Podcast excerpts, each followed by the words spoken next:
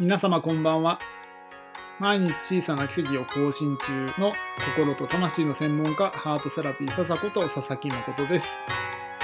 この番組では主に一般的な世の中で広められている心理学やスピリチュアルの知識をより身近な生活レベルで活用してもらいながら、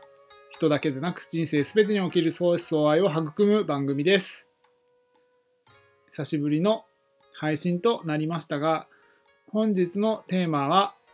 五感を養うということについてお話ししたいと思います。皆さんは日頃からどのように五感を使いながら過ごしているでしょうか？本のタイトルでも一時期話題になったんですけれども人は見た目が9割って言われるぐらい多くの人はその視覚に頼って生きています。ですが実際にはその五感があるように視覚、聴覚、嗅覚、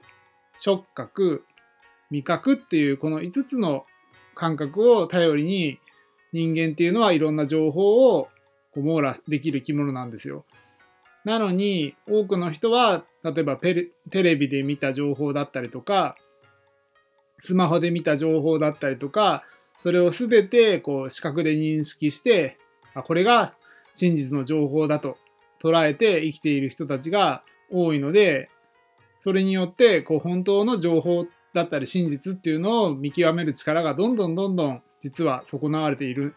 っていうことなんです。なので今までずっと視覚ばっかり使ってたなっていう人は聴覚を使ってみたりとかその情報から流れてくる匂い実際は匂いはしないかもしれないんですけれどもなんか漂ってくるものを感じてみたりとか情報を聞いた時にどんな味がするだろうかとかその情報の中にどんな肌触りを感じられるだろうかっていうようなこの五感を全て統合した上で自分の日々取り入れている情報を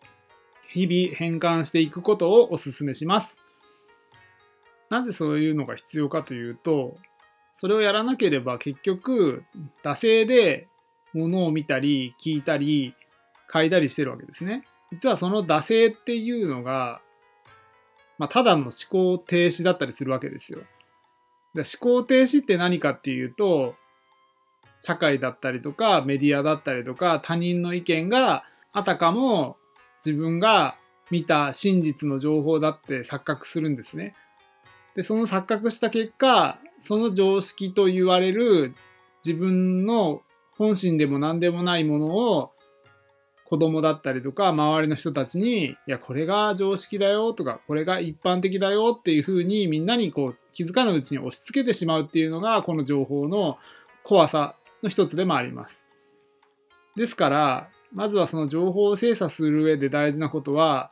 常にどんな情報を収集したとしてもそれって本当っていう思いをまず抱くことが大事です。その上で、あ自分が例えば情報源になったとしたら、どんな風に自分はこう発信するだろうかとか、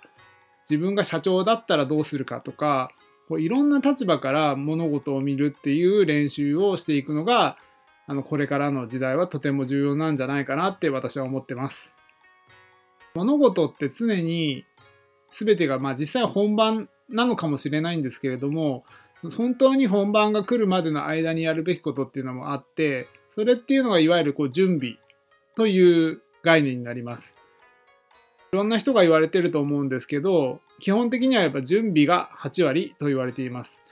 この準備がどれだけ整っているか、どれだけ基盤ができているかによって、結局本番でどういう成果が出るかっていうのが決まってくるんですよ。なので、例えばテストで何の勉強もせずにぶっつけ本番で、まあ、100点取りましたとかっていう人も、まあ、中にはいるかもしれないですけれども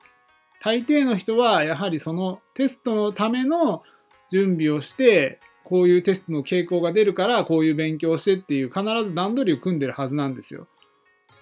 料理も同じですよね。料理もこういう料理を作るためにこういう材料を調達してこういう料理の手順でこういう順番で進めていくっていう風に物事には全てやっぱ順序があるっていうことを知ってもらいながら取り組んでいくと、あ、情報っていうのも、ただ、ぼーっと聞くんじゃなくって、